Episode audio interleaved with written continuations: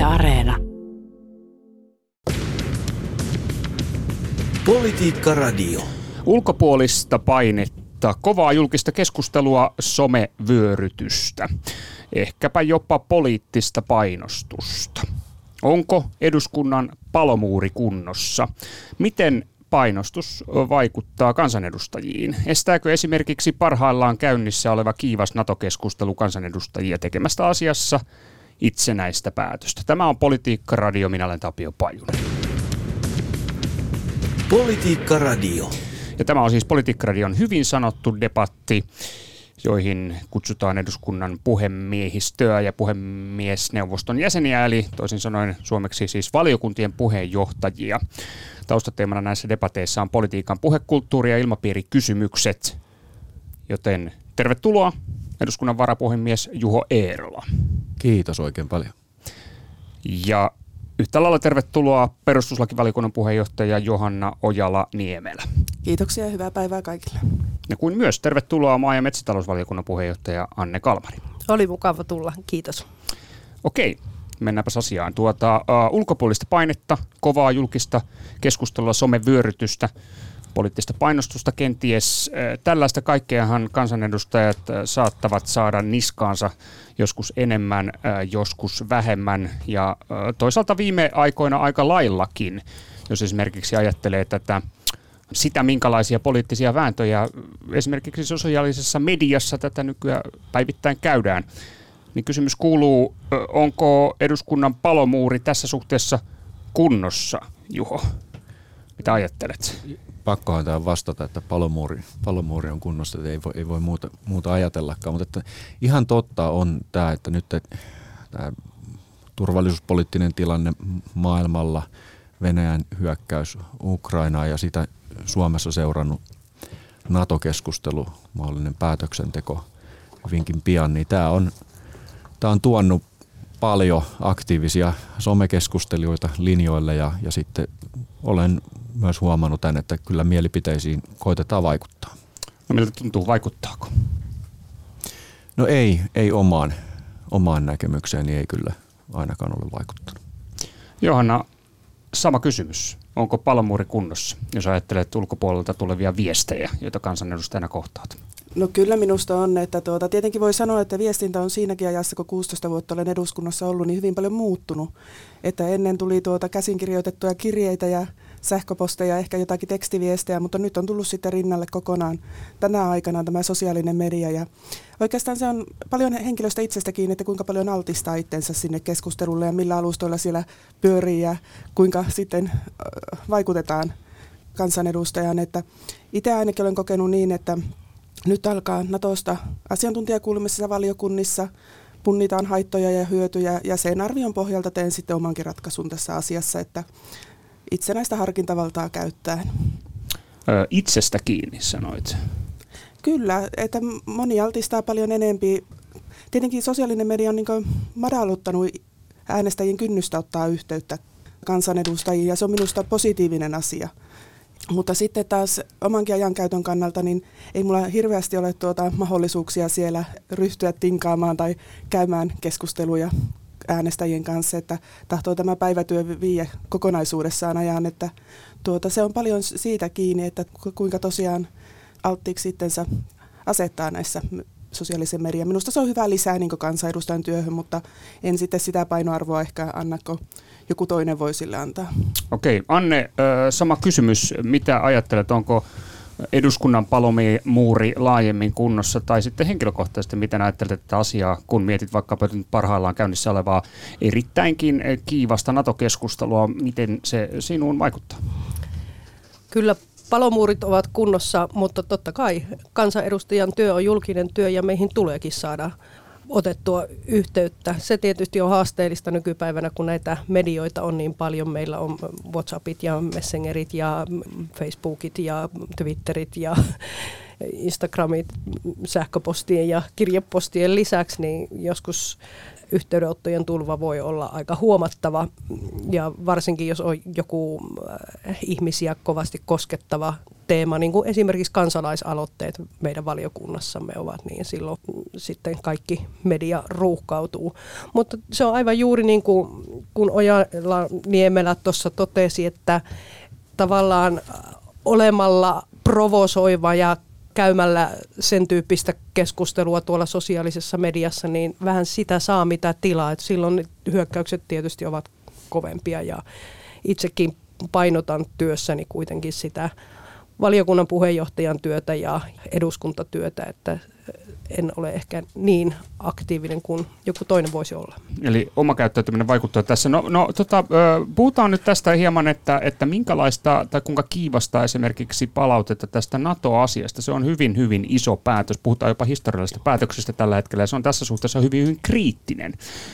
Niin minkälaista yhteydenottoa tästä NATO-asiasta olette saaneet, Juha? No kaikenlaista yhteydenottoa tietenkin. Ja nyt tuntuu eniten olevan niin, että ne, ketkä vastustavat yleensä koko hakemuksen jättämistä ja ennen kaikkea vastustaa Suomen jäsenyyttä sinne, niin he on tällä hetkellä todella aktiivisia ja osa yllättävänkin kärkkäitä sen asian suhteen, että näiltä henkilöiltä tulee paljon palautetta. Ihan tätä perinteistä sähköpostia, myös sitä kirjepostiakin on – on tullut, vaikka luultiin, että se kuolee jo kokonaan pois, mutta on tullut. Mutta sähköpostia tulee paljon ja sitten myöskin siellä sosiaalisessa mediassa on tullut ja se on, osa siitä on niin kuin hyvin, hyvinkin vihasta palautetta ja sitten siinä on usein mukana jonkunnäköinen linkki, että ettekö nyt ole nähnyt tätäkin sveitsiläistä professoria, kuka sanoo näin. Et siihen, usein siinä on, on mukana joku linkki johonkin ulkomaalaisen Ja tiedosta. saattaa tietysti olla vähän tällaista uhanluonti virittelyä ja, ja monenlaista, ei ehkä niinkään henkilökohtaista uhkaa, vaan, vaan niin kuin Suomen uhkaa. Mutta nämä tietysti on muutenkin asioita, joita meidän tulee niiden asiantuntijoiden työn pohjalta arvioida. Onko se enemmänkin tällaista, että ettekö nyt tajua, että minkälainen vastuu teillä on tässä asiassa, jos teette tällaisen päätöksen, joka nyt sitten kyseisen palautteen antajan mielestä vaikuttaisi erittäin, erittäin huonolta ja kriittiseltä? Tämäkö se henki on vai, vai, vai tuo Kyllä, henkilökohtainen? Kyllä, kuvasitte oikein hyvin sitä. Joo, joo, joo. Sitten moni on kyseenalaistanut juuri sitä, että tuota, kun NATO-kysymys on kuitenkin pyörinyt ihmisten huulilla viimeiset parikymmentä vuotta, että mikä vielä on, että tarvitsette lisää tietoa asiassa. Ei tavallaan anneta sitä mahdollisuutta, mutta kyllä minä uskon niin osa yhteydenotoista, mitä on, niin on aito huoli mm. siitä, että lisääkö se sitten NATOn liittyminen jännitettä Suomen ja Venäjän välillä. Ja tuota, halutaan niin paljon eksaktiakin tietoa, että miten ydinaseita voiko meidän maaperälle tulla, miten, minkälaisiin tuota joukkoihin tuota meidän suomalaisia joudutaan lähettämään sen jälkeen, missä ehkä Suomen intressi ei ole niin kova. Tai että mitä se ylipäänsä maksaa. Että moni on, moni on niin tavallaan niin sitä tiedon tarvettakin ihmisillä huomaa mm. nyt oleva ja tietenkin sitäkin sitten pyritään niin palvelemaan kansanedustajien osaltamme. Mutta että tuota, isoista asioista on kysymys ja silloin on minusta ihan hyvä, että itsekin se käyttää huolella harkittee tätä kysymystä. Ja tota, tietysti media on myös iso toimija tässä NATO-asiassa yhtä lailla. Ja tässä eräskin kansanedustaja ulkomaisessa mediassa esitti että saattaisi tällä hetkellä vallita ja jopa jonkinnäköinen sotapsykoosi noin laajemmassa mielessä. Tässä on tietysti kysymys, että mitä mieltä olette tästä lausunnosta, mutta, mutta no niin kuin laajemmin, että miten ajattelette tätä tilannetta? Nythän ollaan sellaisessa mediaympäristössä, jossa moni julkaisija esimerkiksi päivittää lähes päivittäin kansanedustajien NATO-kantoja, mitä he ajattelevat. Mm. Niin minkälainen ikään kuin ö, sija tässä jää niin sanotusti itsenäiselle päätökselle? Kyllähän mielestäni niin meillä kuin medialla on vastuu siitä, että demokraattisessa valtiossa saa olla erilaisia mielipiteitä.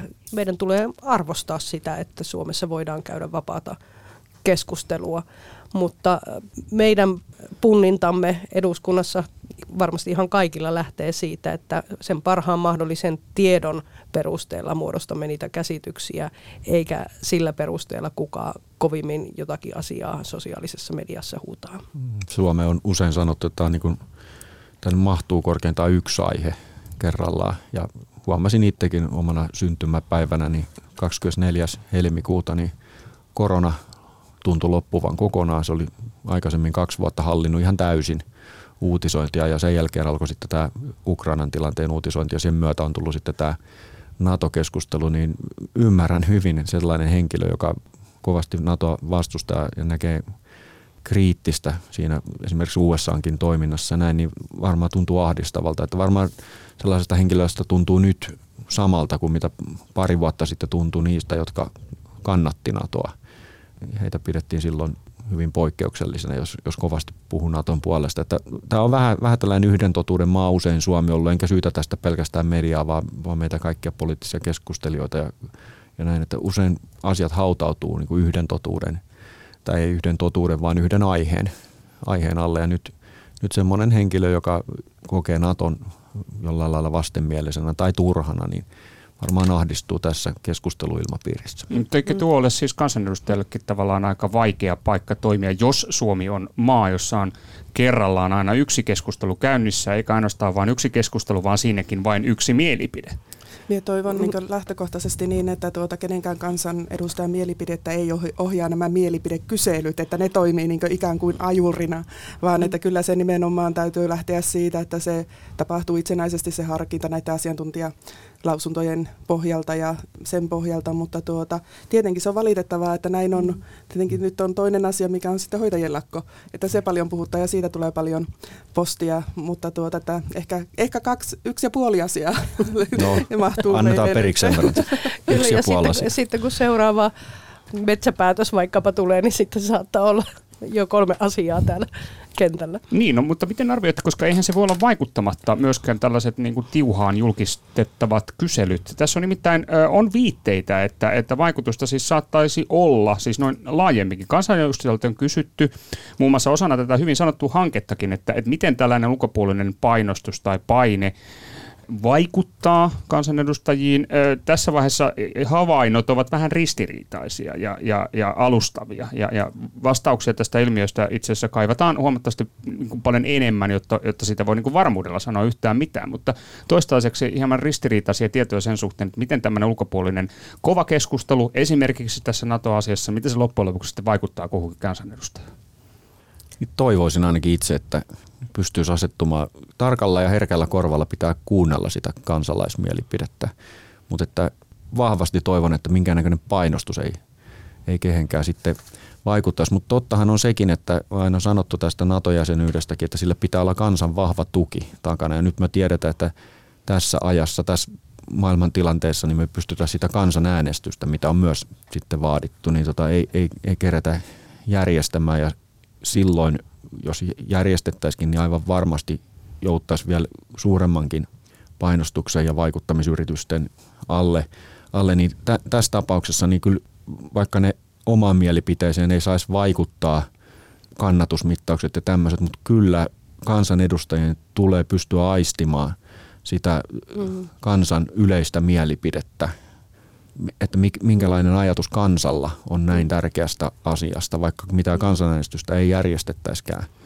Ja aina kallupeis on virhemarginaali. Ja näin. Juho Eerola sanoi tästä asiasta mielestäni oikein hyvin, kun tämä on vähän nyt niin kuin poikkeuksellinen.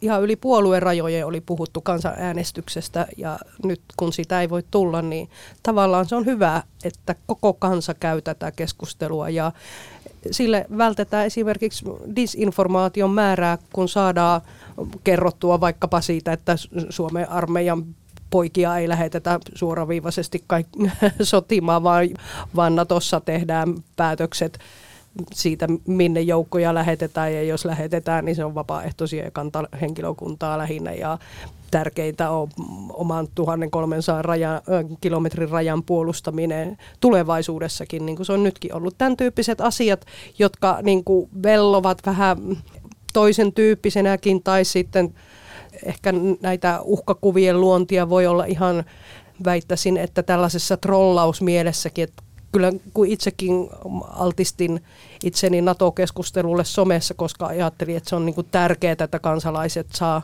sitä käydä, niin kyllä huomasin, että siellä ihan selkeästi sen tyyppisiäkin ihmisiä, jotka ei ole oikeita henkilöitä. Eli trollausta, mm. eli tavallaan mm. ikään kuin se kansan mm. ikään kuin laaja mielipide ei sitten tulekaan esiin sieltä sosiaalista No kyllä se tuli, mielestäni tuli oikein hyvin, mutta että sitäkin ilmiötä on ja meidän tulee tunnistaa myös se ilmiö.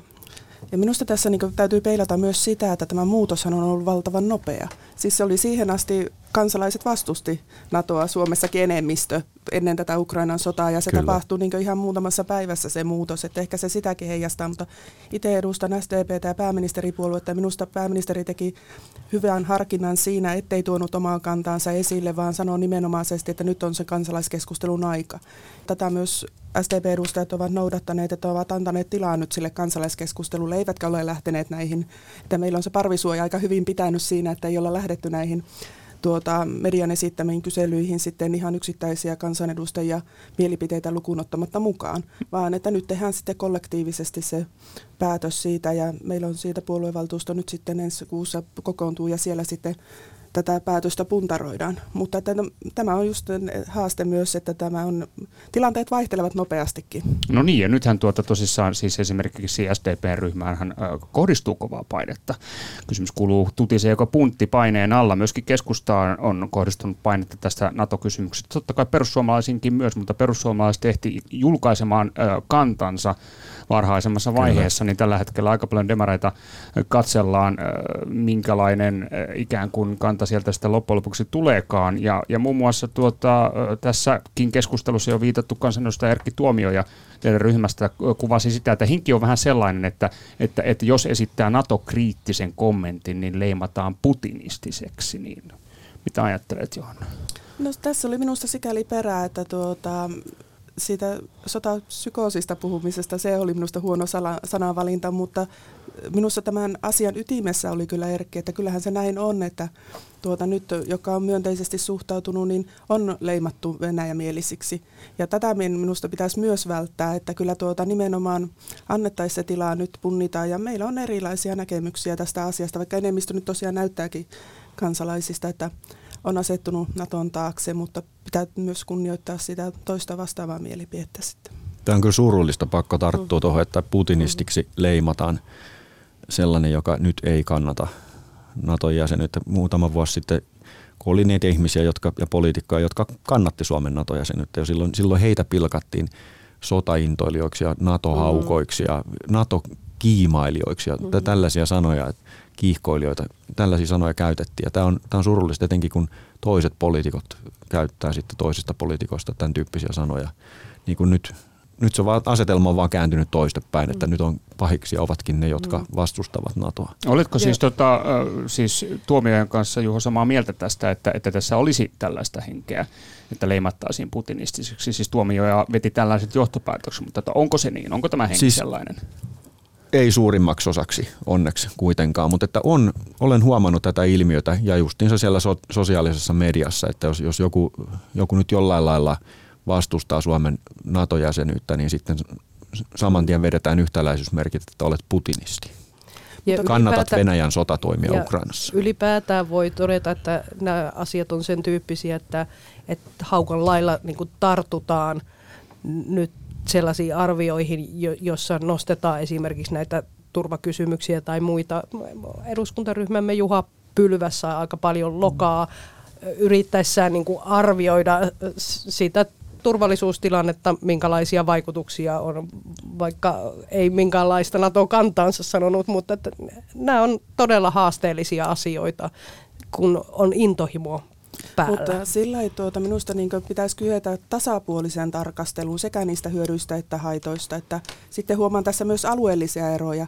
Eli Itä-Suomeen mentäessä tuolta rajan pinnasta, niin kyllä siellä on pelko ollut suurempaa, mitä mullakin on yhteydenottoja tullut nimenomaan, että jos sitten liitytään, niin se jännite entisestään kasvaa. Mm. Ja siellä on ehkä ollut luontaisesti myös enemmän sitä Venäjä-yhteistyötä, että on, on mm. oltu tuota rajan yli yhteydessä, että sillä ei tuota, toivoisi semmoista tasapuolista keskustelua ilman näitä värittyneitä mm. ilmaisuja. Mm. Ja koska turvauhatkin on ilmeisiä, että jotakin kiusantekoa, kuten presidentti käytti ilmaisua, varmasti päätöksien myötä tai sen odotusajan myötä saattaa tulla ja meidän siihen pitää varautua, mm. mutta siksi olisi hyvä, että tämmöisistä pystyttäisiin niinku rauhallisesti keskustelemaan. Ja kun yhtä totuutta tässäkään mm, asiassa. Ja kuka ei voi tietää. Nimenomaan mm. näin, että yhtäkään totuutta tässäkään asiassa ei olla ja valittiipa me kumpa tahansa ratkaisu, niin, niin mm. me tullaan vasta sitten sen jälkeen mm. todellisuudessa mm. näkemään, mitkä ne vaikutukset on ja emme voi ikinä tietää, mm. mitä se toinen ratkaisu mm. olisi sitten mm. tuonut mukanaan. Oma päätöksentekoni tulee pohjautumaan siihen, että koskemattomuus ja itsenäisyys on tärkeintä, mitä suomalainen poliitikko voi suomalaisille taata. Tuota, Johannalta, Hyvin sanottu. Jona, Johannalta kysyn vielä sen, että kun olet perustuslakivaliokunnan puheenjohtaja ja perustuslain mukaan siis Suomen kansaa edustaa valtiopäivillä kokoontunut eduskunta, niin miten arvioit, että esimerkiksi tässä NATO-päätöksessä nyt selvitään tavallaan ikään kuin kuivin jaloin tai, tai puhtain sukin no niin kuin perustuslain mielessä, kun eduskunta käsittelee tätä kriittistä päätöstä eittämättä erittäin kovan julkisen paineen alaisena tällä hetkellä? Kyllä minusta se on testattu jo. Tämä vaalikausi on ollut muutenkin. Meillä on ollut aika hankalia asioita käsiteltävänä ja niistä on kuivin jaloin selvitty, että tuota, Tämä ensimmäinen selonteko oli nyt niin yleisluontoinen, että siinä sen pohjalta sitä valtiosääntöoikeudellista arviota ei pystytty tekemään niin kuin perustuslakivaliokunnassa, eikä tätä selontekoa edes meille lähetetty käsiteltäväksi. Tämä tulee sitten myöhemmässä vaiheessa ja tietenkin näiden asiakirjojen sisältö ratkaisee, että onko se sitten tämän toisen selonteon yhteydessä vai onko se vasta siinä vaiheessa, kun sitten tulee, kun maat ovat ratifioineet, jos Suomi päättää jättää NATO-hakemuksen, niin toi, muut maat on ratifioineet ja sitten kun se tulee lopullisesti meille Suomen eduskuntaan päätettäväksi se asia, niin siinä yhteydessä, että mikä on se äänten enemmistö, mikä tarvitaan tässä päätöksenteossa, mutta uskon kyllä, meillä on hyviä valtiosääntöoppineita ja asiantuntijoita ja niiden pohjalta tämä arvio sitten tehdään. Hyvä. Politiikka Radio. No niin, tämä on Politiikka Radio. Minä olen Tapio Pajunen ja tänään täällä on vieraana eduskunnan varapuhemies Juho Eerolla. Hän on perussuomalaisten kansanedustaja, sitten on perustuslakivaliokunnan puheenjohtaja Johanna Ojalaniemellä. Hän on SDPn kansanedustaja ja Anne Kalmari, maa- ja metsätalousvaliokunnan puheenjohtaja keskustapuolueesta tai Suomen keskustasta, jos ollaan ihan tarkkoja. korjata. Niin, no joo, tuota noin. Se, mistä on viitteitä myös, on se, että sosiaalinen media kyllä siis se, se vaikuttaa kansanedustajien käyttäytymiseen. Mm-hmm. Näin on, uskokaa tai jälkää. Tästä on viitteitä, että näin tapahtuu. Asiasta on kysytty kansanedustajilta, miten he käyttävät sosiaalista mediaa ja, ja, ja miten he käyttäytyvät siellä, mihinkä tarkoituksia ja niin päin pois. Niin tuota, miten, miten arvioitte tätä suhdetta? Miksi sosiaalinen media itse asiassa tuntuu, tuntuu vaikuttavan siihen, että miten kansanedustajat siellä esiintyvät? Tietenkin sosiaalinen media vaikuttaa. Sosiaalinen media tavoittaa hirmuisen määrän ihmisiä jopa verrattuna tällaiseen radiolähetykseen. Täällä kukaan ei kukaan toimittaja ei pistä nappia kiinni sitten siinä vaiheessa, kun just on sanomassa jotain tärkeää tai, tai näin, että sieltä pääsee itse hallinnoimaan sitä kaikkea. sosiaalinen media, minulla on itsellään käynyt toistepäin, että kymmenen vuotta sitten olin hyvinkin, 15 vuotta sitten olin hyvinkin aktiivinen. Mä olen sanonutkin, että minä varmaan eduskunnassa en olisi, jos ei olisi ollut sosiaalista mediaa. Mä olen itse ollut just siinä internetin aallonharjalla silloin, mutta mulla on nyt käynyt päinvastoin, että mä olen – vähentänyt hirmuisen paljon. Että siellä on tiettyjä Whatsappia ja tällaisia, mihin me suostu edes menemään, Twitteriä ja, ja, ja näin, että mä olen jäänyt niistä kaikista pois. Että Facebookin on, on mulla olemassa, mutta että sekin on lähinnä sillä lailla, että käyttäydyn kuin lokki, että raakun paikalle ja jätän oman jätökseni siihen ja sitten lennän pois, enkä sen kummemmin sitten kommentoi sitten sen jälkeen, mitä muut siellä keskustelee. Että ihan itseäni säästääkseen olen, olen päätynyt tällaiseen ratkaisuun, että en, en tämän enempää – siellä viihdy, mutta olen, olen kyllä huomannut, että moni siellä viihtyy ja siitä on tullut ykköskanava ja se pitää vaan tässä maailmanajassa hyväksyä, että jos et ole sosiaalisessa mediassa, niin et välttämättä sitten ole, ole kohta ollenkaan, mutta että hyvin paljon sellaiseksi lyhyt jännitteisemmäksi on, on tätä keskustelua tehnyt ja sitä käyttäytymistä muutenkin, että hyvin lyhyitä teräviä mielipiteitä ja sitten sellaista kärjistystä tulla sellaiselle pidemmälle puheelle mm. harvemmin on ja vuoropuhelulle etenkään niin ei, ei ole niin paljon sijaa kuin ehkä soisi olevan. Ja no. mikä on surullista mielestäni, että poliittinen keskustelu on osittain siirtynyt eduskunnasta sosiaaliseen mediaan ja, ja ennak- se, ennakoi- on siis? ennakoivaan päätöksentekoon, jolloin ihmisillä ei ole kuulemistaustoja, asiantuntijataustoja vielä aiheesta, jolloin saattaa olla niin, että, että tavallaan poliittisia linjauksia tehdään tällaisten kuulopuheiden perusteella. En puhu nyt NATO-keskustelusta, vaan niin kuin ylipäätään se ilmiö on, on selkeästi tunnistettavissa. Eli asia kalutaan ikään kuin puhki jo etukäteen äh, somessa ennen kuin se tulee itse asiassa edes eduskunnan käsiteltäväksi, näinkö? Näin. Ja puolueet ikään kuin reagoivat siihen ja linjaavat tätä ilmiötä selkeästi on, on enenevässä määrin olemassa ja sen soisin muuttuvan takaisin keskustelevampaan.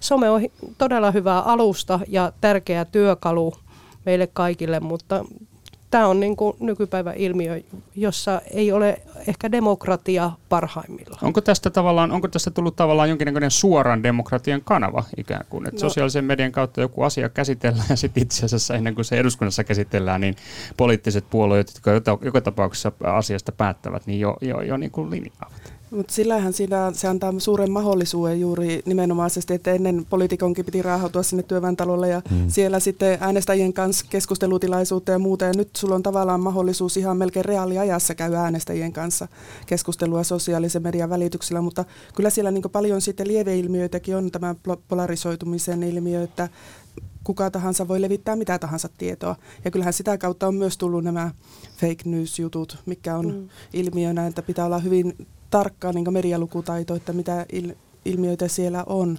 Ja tuota, mutta paljon se antaa niin mahdollisuuksia, mm. mutta se on vähän semmoinen kaksiteräinen miekka myös osaltaan. Mutta Toi... eikö tämä ollut kuitenkin mm. ehkä mahdollisesti aikaisemminkin kuitenkin? Nyt se on sosiaalisessa mediassa, mutta äsken sanoit, että joutuu mennä työväen talolle puhumaan, niin saattahan sielläkin kuka tahansa levittää mitä tahansa niin. fake newsia tai, mm. tai, tai niin. tupaillossa tai ku, ku, kuka, millä puolueella mitkäkin oli ne illat missä, ja talot, mm. missä käytiin puhumassa. Niin mä veikkaan, että se on ollut hyvin värittynyt se keskustelu silloin, kun omalle porukalle on puhuttu. Mm niin siellä on SDP syyttänyt Kepua ja Kepu on syyttänyt SDPtä perussuomalaisia tai silloista SMPtä ja on syytetty kaikesta ja SMP on syyttänyt kaikkea näissä omissa porukoissa. Että me, me, me luulen, että sellainen niin vihapuheen määrä, jos sitä niin kuin tämmöinen fake newsin määrä tämän tyyppinen keskustelu, niin se on aina ollut olemassa.